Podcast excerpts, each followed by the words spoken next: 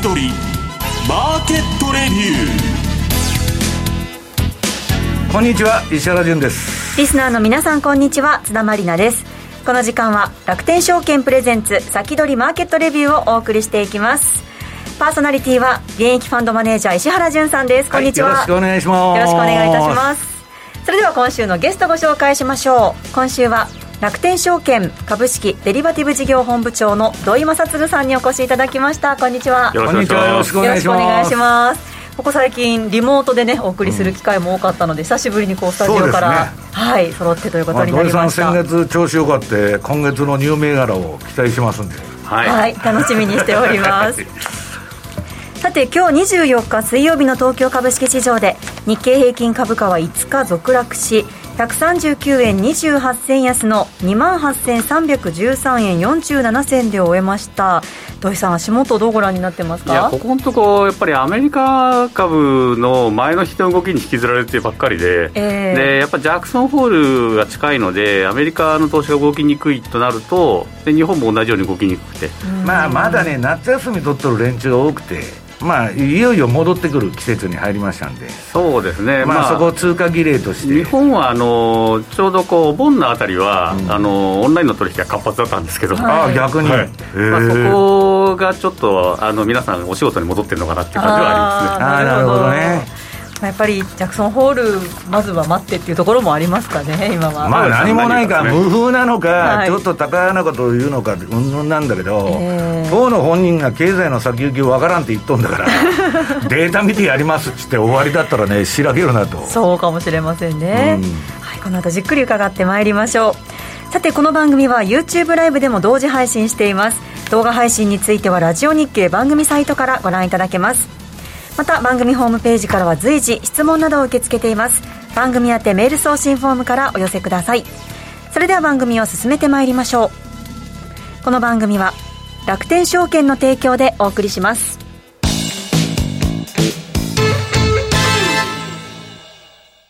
豊富な情報量と多彩な機能で多くのトレーダーから支持を集めるマーケットスピード2いよいよ待望の米国株取引に対応いたしました。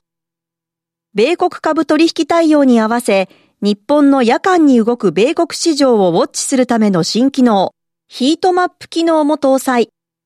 ヒートマップとは、株価の上昇、下落を色の違いや濃淡で視覚的に捉えることができる機能です。充実した機能で利用料金は0円。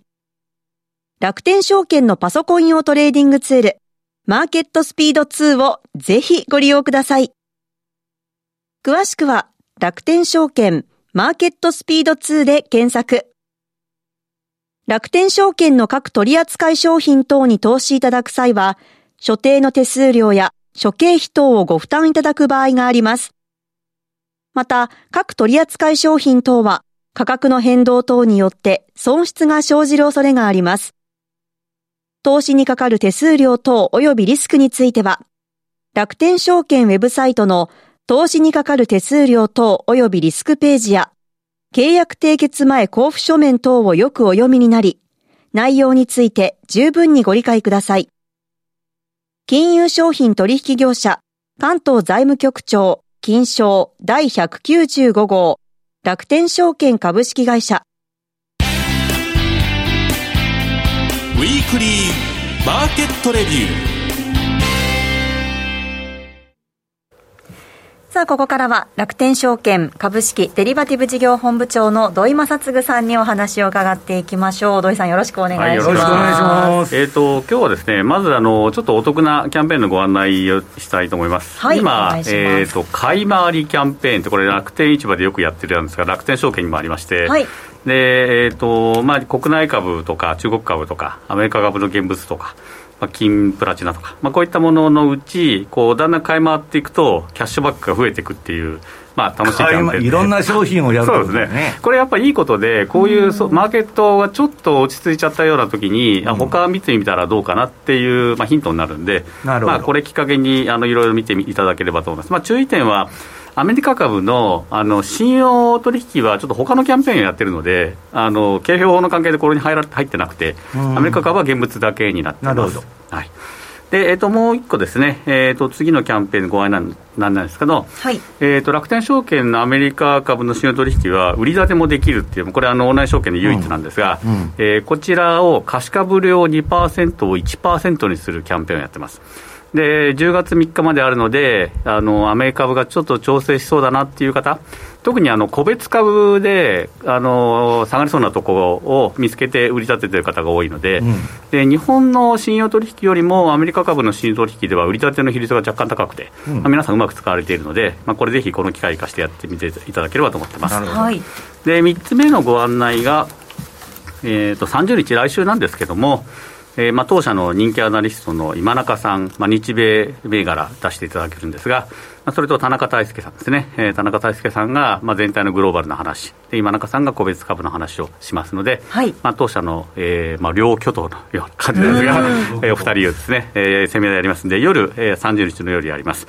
で、えっと、当社、もう一人、あの、上田が、えー、株式デリバティブ事業部から、米株主義の話をまたちょっとご紹介すると思いますので、はい、ぜひ皆さん、こちら参加してください。はい、株式投資アカデミー、個人投資家が今見るべきものとは、はい、8月30日火曜日夜7時から、事前申し込み不要のセミナーとなっております。ちょっとジャクソンホールの後なので、うん、まあ、田中さん、その話もすると思いますので、また大事な時期ですからね、はい、ぜひ皆様ご覧ください。で、相場全体の状況確認なんですが、はい、えー、いつもの S&P 週足見ていると、えーえー、と次の、えー、チャートになるんですが、えー、7月の終わりに回転換してるんですね、はい、で久々の回転換なので、まあ、ここで入ってれば、まあ、結構取れているという感じですね、だいぶ戻りましたから、かなり戻ってますね、でまあ、こちら、まあ、相場全体にいい感じになってますね、で次、ナスダック100、特にハイテク銘柄大きく戻っているので、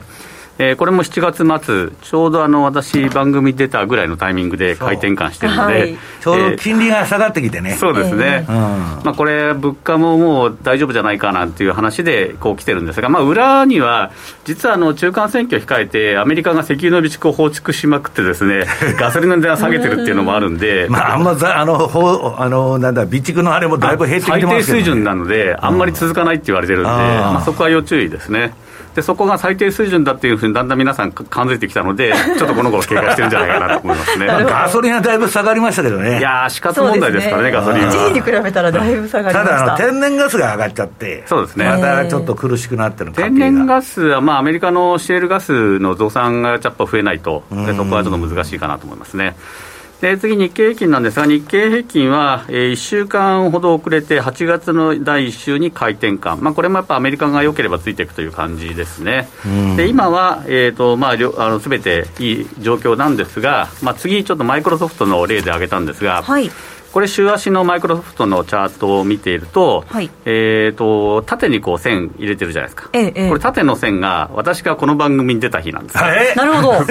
で何を言いたいかというと、はい、この日をの次の日とかにシグナル変わってる時ってあるんですよね。転換するってことですね。で月1回なので、週足見てるとどうしてもタイミングずれちゃって、でこの赤い点々のところは、出たその次の週ぐらいに反対側に行ってる時なんで、うんあのちょっとこうタイミング逃して、まあ、前回もそうなんですけど、前回出た次にもう回転化してるんで、ちゃんと皆さんがやっぱ週足の頃パラボリックを見ていただかないと、タイミングちょっともったいないかなと、ね、今回も、あのこの次の日かなんかとか、次の週に売り転換しちゃうと、はい、あのちょっと違う意味になっちゃうので、まあ、そこをぜひ見ていただければ、まあ、土井さんが出出た時は転換点になりやすいと。いや、そうでもないんですけど。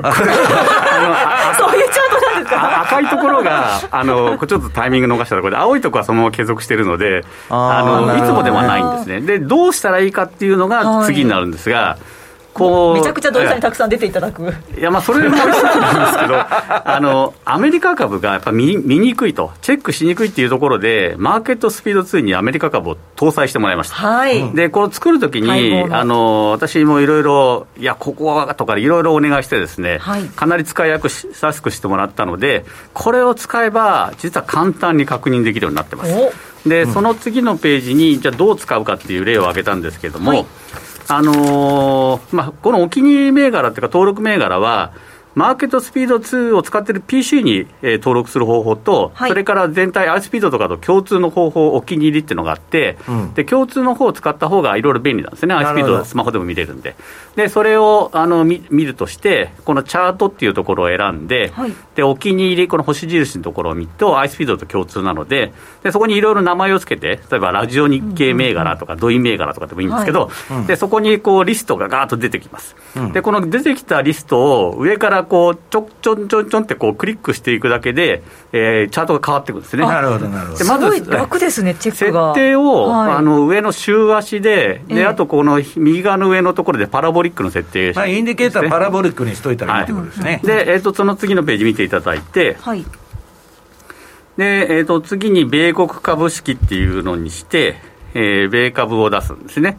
で、これ日本、国内株式と米国株式と選べて、えーとまあ、両方出すこともできるんですけど、うん、で両方何もやってないと、だーっと出てきちゃいます。で、この真ん中のあたりに、米国株ってやると、米国株式のみ表示っていうふうにもできるんですね。はい、でそうすると、お気に入りの銘柄の中の米株だけだーっと出てきますから、もう本当にここで週に1回、やっぱ週足のパラブックをトントントントンってやっておくだけで、まあ、週末に10分とかで全部銘柄がチェックできるという、なるほど。これをやっていただければ、はい、私が出なかった週も確認できるという。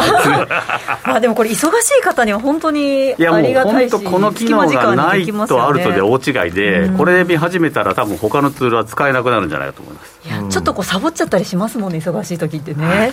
で、えーと、さらにですね、はい、お得な機能もつけてもらったのが次のページなんですが、あのヒートマップ、ヒートマップ。これ、プロが使ってるツールとかに多いし、また海外のツールでも、サイトでもあることはあるんですが、はい、日本株とあの米国株、両方ヒートマップつけてます。で何がいいかっていうと、その日に見てて、例えばこの日だったら、第一三共が跳ね上がってるわけですね、うん、で真ん中に真っ赤っかなのがあるじゃないですか、あなんで上がってんの？って言ってみると、あこれ14%も上がってるねと分かると。で全体を見ると、このセクター上がってるとか、このセクター下がってるとか、すぐ分かるんで、でこの枠の大きさが時価総額の大きさですね、はい、トヨタとか大きいんですけど、でちっちゃい銘柄とかもあるし、えーまあ、これを使っていただいて、場中もこれ見てると、この辺の銘柄、生きてるなっていうのが分かりますね。そうすると、セクターごとに今、どこが強いとかも分かるし、はい、あとこの色の濃淡だったりとか、色味ででこれ、リアルタイムで日本株を見るのもいいですが、はい、次のページ、米国株あるんですが、米国株はさらにいいのが、朝これを上げるだけで、どこが上がったかがすぐ分かると。なるほど。で、えーと、さらにですね、はい、この日はもうテスラが爆上がりしたんですけど、テスラテスラだけ上がってるとかっていうのを見て、で、えー、そのテスラのところにマウスを持っていくと、はい、日中足が出てくるんですね。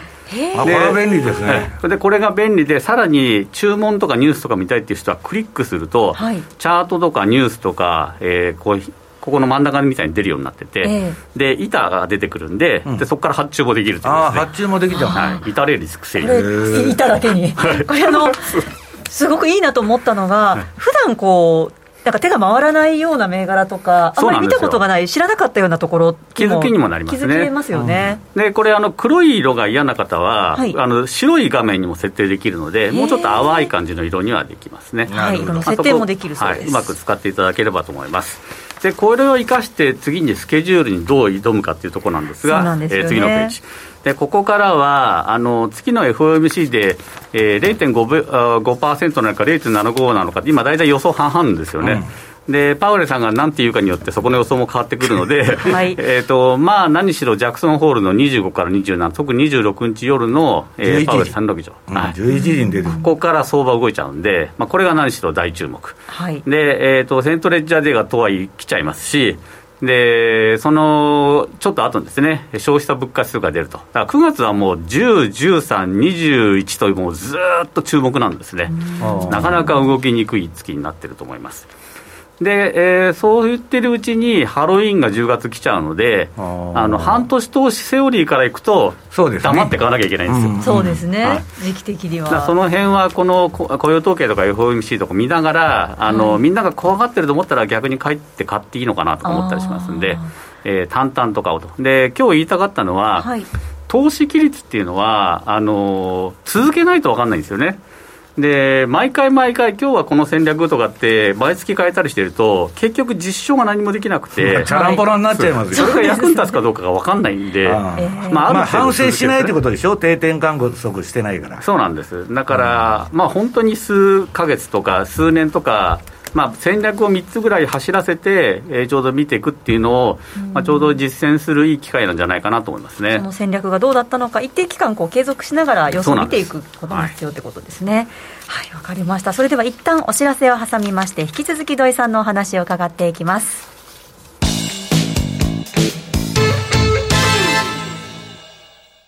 世界的な有料企業へ投資でき、ますます成長を続ける米国株式市場。そんな米国株で信用取引にチャレンジしてみませんか？楽天証券では、どこよりも早く、米国株信用取引サービスの提供を開始いたしました。信用取引を活用すれば、元で資金の最大2倍の取引ができ、値動きが大きい米国株を1日に何度も売買できます。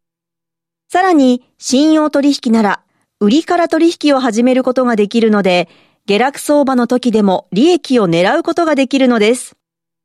今よりもっと米国株トレードの幅が広がります。詳しくは楽天証券米株信用で検索。楽天証券の各取扱商品等に投資いただく際は、所定の手数料や諸経費等をご負担いただく場合があります。また、各取扱商品等は価格の変動等によって損失が生じる恐れがあります。投資にかかる手数料等及びリスクについては、楽天証券ウェブサイトの投資にかかる手数料等及びリスクページや、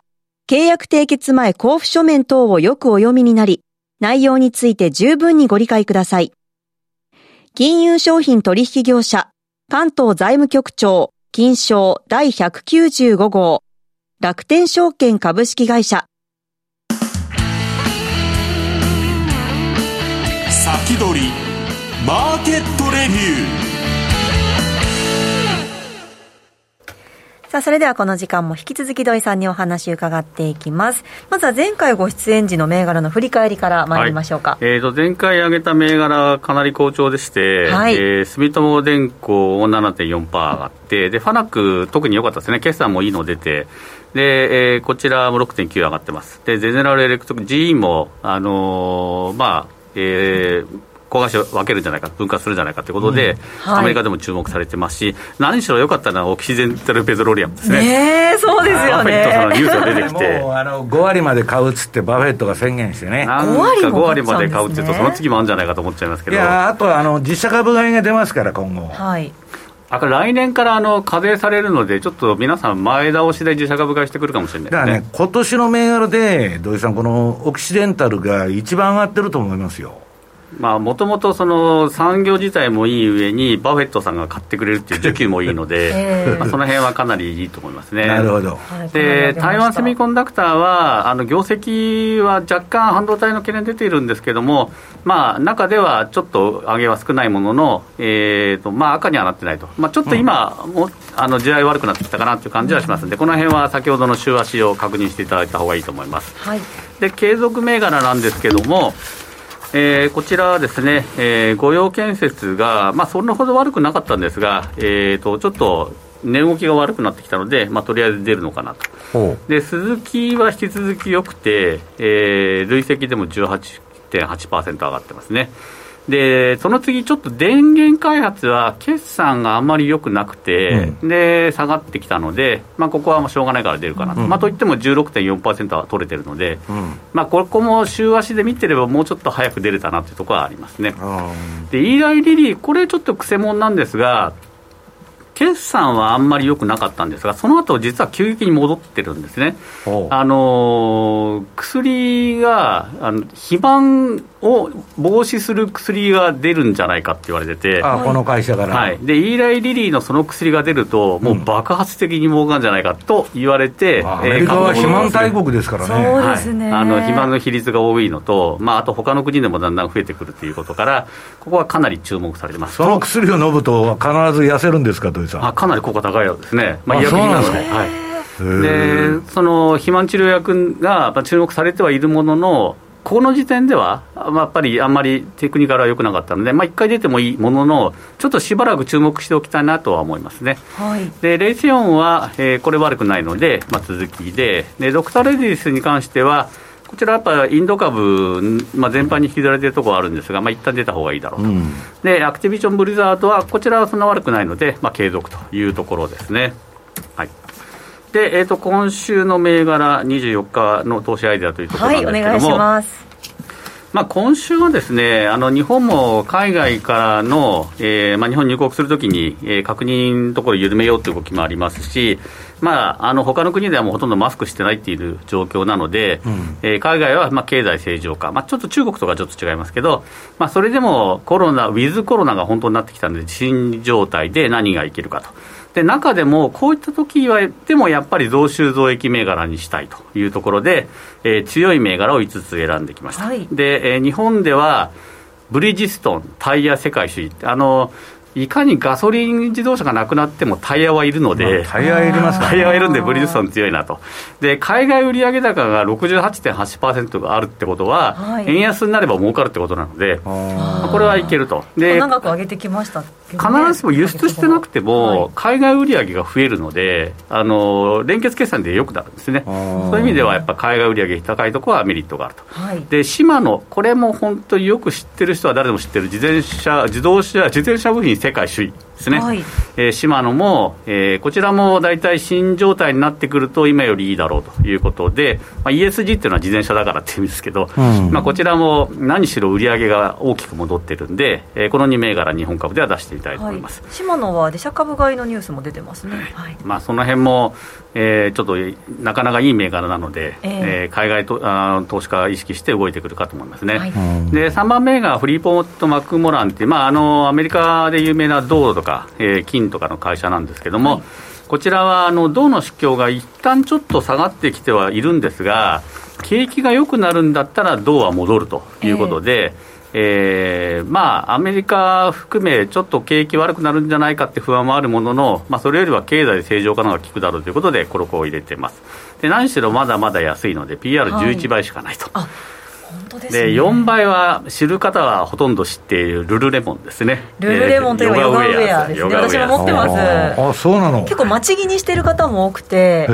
ょっとこう近所出かけるにもちょうどいいんですよね。着心地も成長率も良くて。で、まあ、この銘柄はちょっと PR 高めなんですけども高成長銘柄ということで、はい。えー、上げてました。やっぱりそのちゃんと経済が戻ってきたら、こういうふうにヨガウェアもっと買ってくれるんじゃないかなとですかね。で、経済正常化のど真ん中に近いのがラスベガスサンズですね。はい。カジノ銘柄ですね。うんでこちらもかなりコロナでやられたんですけども、えー、まあアメリカの経済戻ってきてると、でこれ、ラスベガスではカジノって言っても、よくあの会合をやるんですよね、でいろんなコンファレンスをやってで、ついでに泊まって、ついでにカジノに行くっていう流れがあって、まあ、その流れの中でも、あのまあ、注目ということで、えー、ラスベガスサンズ。これ結構コロナで下がったんで戻るときはかなり早いと思いますんで、はい、えこちら注目で、えー、皆さんぜひ見ていただければと思います。はい。ということで今日の投資アイデアを伺いましたが石原さんここまでいかがですか？うんなんかあの土井さんらしい銘柄というかちょっと私もね、はい。割と意外性、こんなん全然見てなかったなっていう銘柄が出てきて、ブリディストンは土井さん、この前かなりリストラやっとったような気がするんだけど、決算は悪くないんですか？決算は悪くないですね、やっぱりあの安いタイヤに押されてる面もあると思うんですけども、そうですよね。ただ、中でその、まあ、開発力とか、そういうところになってくると、ブリまあ、安物のタイヤが出過ぎて、シェアは落ちてるんだけど、やっぱこの円安もあって、儲かるということですかね、まあ、売り上げもしっかり増えているので、まあ、その辺はメリット取れていくんじゃないかと思いますね。なるほどはいわかりました。ここまで土井さんに伺いました。さあここからはですね石原さんのお話も伺っていきたいんですけれども、はいまあ、何の話かというとですね、私もね、あんまりまあ、詳しくなくて、日本の個人投資家がね、どういう感じになってるのかっていうのは、全然なんかあんまりよく知らないんですよ。で、たまたままあ、私の友人の、まあ、あの、前田さんがね、今週ちょっと、あの、レポートで書いてたんで、その資料を借りてきたんですけど、えー、まず1ページ目。これなんか今度、ニーサ高級化とか言って、土井さん、わーわー言ってるじゃないですか。枠広がるとかありますね。うん、で、まあ、ニーサはまあいいんだけど、これね、見てると、はい、まあ、積み立てニーサの首位って楽天証券でしょそうですね。で、まあ楽天が一番多いんだけど、あの、個人で積み立て NISA やってる人は、はい、楽天証券さんでやってる人が一番多いんですけど、何やってるかっつったら、ええ、これね、楽天証券 SBI、SMBC 日興、三菱 UFJ 銀行と出てるんだけど、はい、どこもハンデをしたように米国株と。これは土井さん、どういうことですか？あのアメリカ株のパッシブ、あるいはインデックス連動が多くて、うん、やっぱその積み立て、長期間積み立てるときに、今までの実績から見ると、やはりアメリカ株強いと。アメリカ株に投資していることによって、世界の株に投資しているのと同じような効果が得られる上に、うん、コストが安いものがいっぱい出てきているので、そうすると長期間積み立てると、そこのコストも結構効いてくるそれは優位性はもう動かんってことですね、でそれにこの円安が乗っちゃって、もうパフォーマンス的には米国株が、まあ、日本株もね、はい、なんか米国株より最近パフォーマンスいいとか言われながらも、うん、結局のところ、アメリカ株やってる方が結局儲かるみたいな。アメリカ株下がった時も、円ベースにしたら儲かってるってケースも結構あって、うん、だからまあこの円安も追い風になってね、もう米国株一色だと、はい、まあ、土井さんが米国株のセミナーばっかやるんで、もう日本株よりみんな米国株やってると。まあ、最近、特にあの若い方が、あの投資を始めるときに、アメリカ株って一株で買えるので、そこはやっぱいいですね。から入るっていう方もやっぱ多いですよね。僕も後で説明するんですけど、個別株やっててもね、はい、上がろうが下がろうが、米株の方がね、儲けやすいっていうかね、取りやすい。まあ今日ね、ちょっと後でバフェットの、あのー、集中投資銘柄を紹介するんですけど、はい、相場の動きがね、分かりやすい。でまあ、それはともかく、まあ、じゃあ日本のこの投資の将来どうなんだということで言うとね、はい、次の2ページ目。これはまあなんだっけ、あのー、証券業協会のアンケートなんだけど、はい、これ見てると、はい、投資経験がない人とかが、最近また増えちゃったと。ああ、そうなんですか。2020 2000年以降はなんか株式の保有経験なしとか、ええ投資の保有経験な人、まあこれは日本が貧困化しているせいかどうか分かりませんけど、まあ可処分所得が上がってないからか分かりませんけど、まあまだまだだからその株やってるっちゅう人が少ないと。要するに、投資経験がない国民が大半と。だからまあだんだんね、もう投資の敷居は低くなってきてんで、まあ、それこそね、米国、米国株だったら1株からできるわけですから、はい、まあ、もうちょっとね、えー、運用にそういうのも利用した方がいいんじゃないかなと、ほとんどの人がやってないっつうんですから、そうですね、うん、これでも実、なんか、投資はもっと増えてる感じしますよね、投資、うん、体感ではそんなに思わないんだけど、このアンケート見ると、えー、そんこんな状況なのかみたいな。少ないんだって思いました、うん、一時は伸びて、それが伸びが鈍化して、まあ、ただね、世界的に見ると、はい、日本人とかドイツ人とか株やっとるの少ないんですよ。あ世界的に見てもやっぱり少ないんですね。それはあの間違いないんですよ。で、まああの 13F っつってね、みんなの当局に、まあ、あの上場株やってる人は届け出さね、届け出なきゃいけないんで、それの、まああのー、6月末のね、はい、えー、ポジションが分かったんで、はい、まあ、私もね、いろんなレポートが出たり、まああのー、それこそレーダリオのブリッジウォーターとか、はい、そのあたりまた、ね、この後の時間で、ね、じっくりと伺っていきたいと思います。はい、さあっという間にお別れの時間が近づいてまいりました。来週は楽天証券経済研究所、篠田翔子さんをゲストにお迎えして、FX 特集でお送りします。お楽しみに。この後は YouTube ライブでの延長配信です。引き続きお楽しみください。この番組は楽天証券の提供でお送りしました。